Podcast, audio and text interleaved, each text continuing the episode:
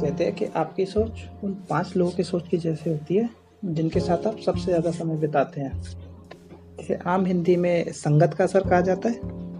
ये संगत आपकी लाइफ बना भी सकती है और बिगाड़ भी सकती है। संगत की एक कहानी रामायण से आती है, जिसमें माँ के कई, जो भगवान राम को अपने बेटे भरत से भी ज़्यादा प्यार करती हैं, पर गलत संगत यानी मंत्रा के असर में आके गलत डिसीज़न ले लेती हैं। ऐसे ही हमारी लाइफ में भी बहुत सारी मंत्रा है, जो अपने फ़ायदे के लिए दूसरों के बारे में झूठ बोलते हैं, चुगलियाँ करते हैं, और हमें समझना चाहिए कि वो उनके फ़ायदे के लिए है। अगर कोई आपसे किसी की चुगली कर रहा है तो ये भी ज़रूरी है कि वो कहीं और जाके आपकी चुगली भी किसी और से करता होगा।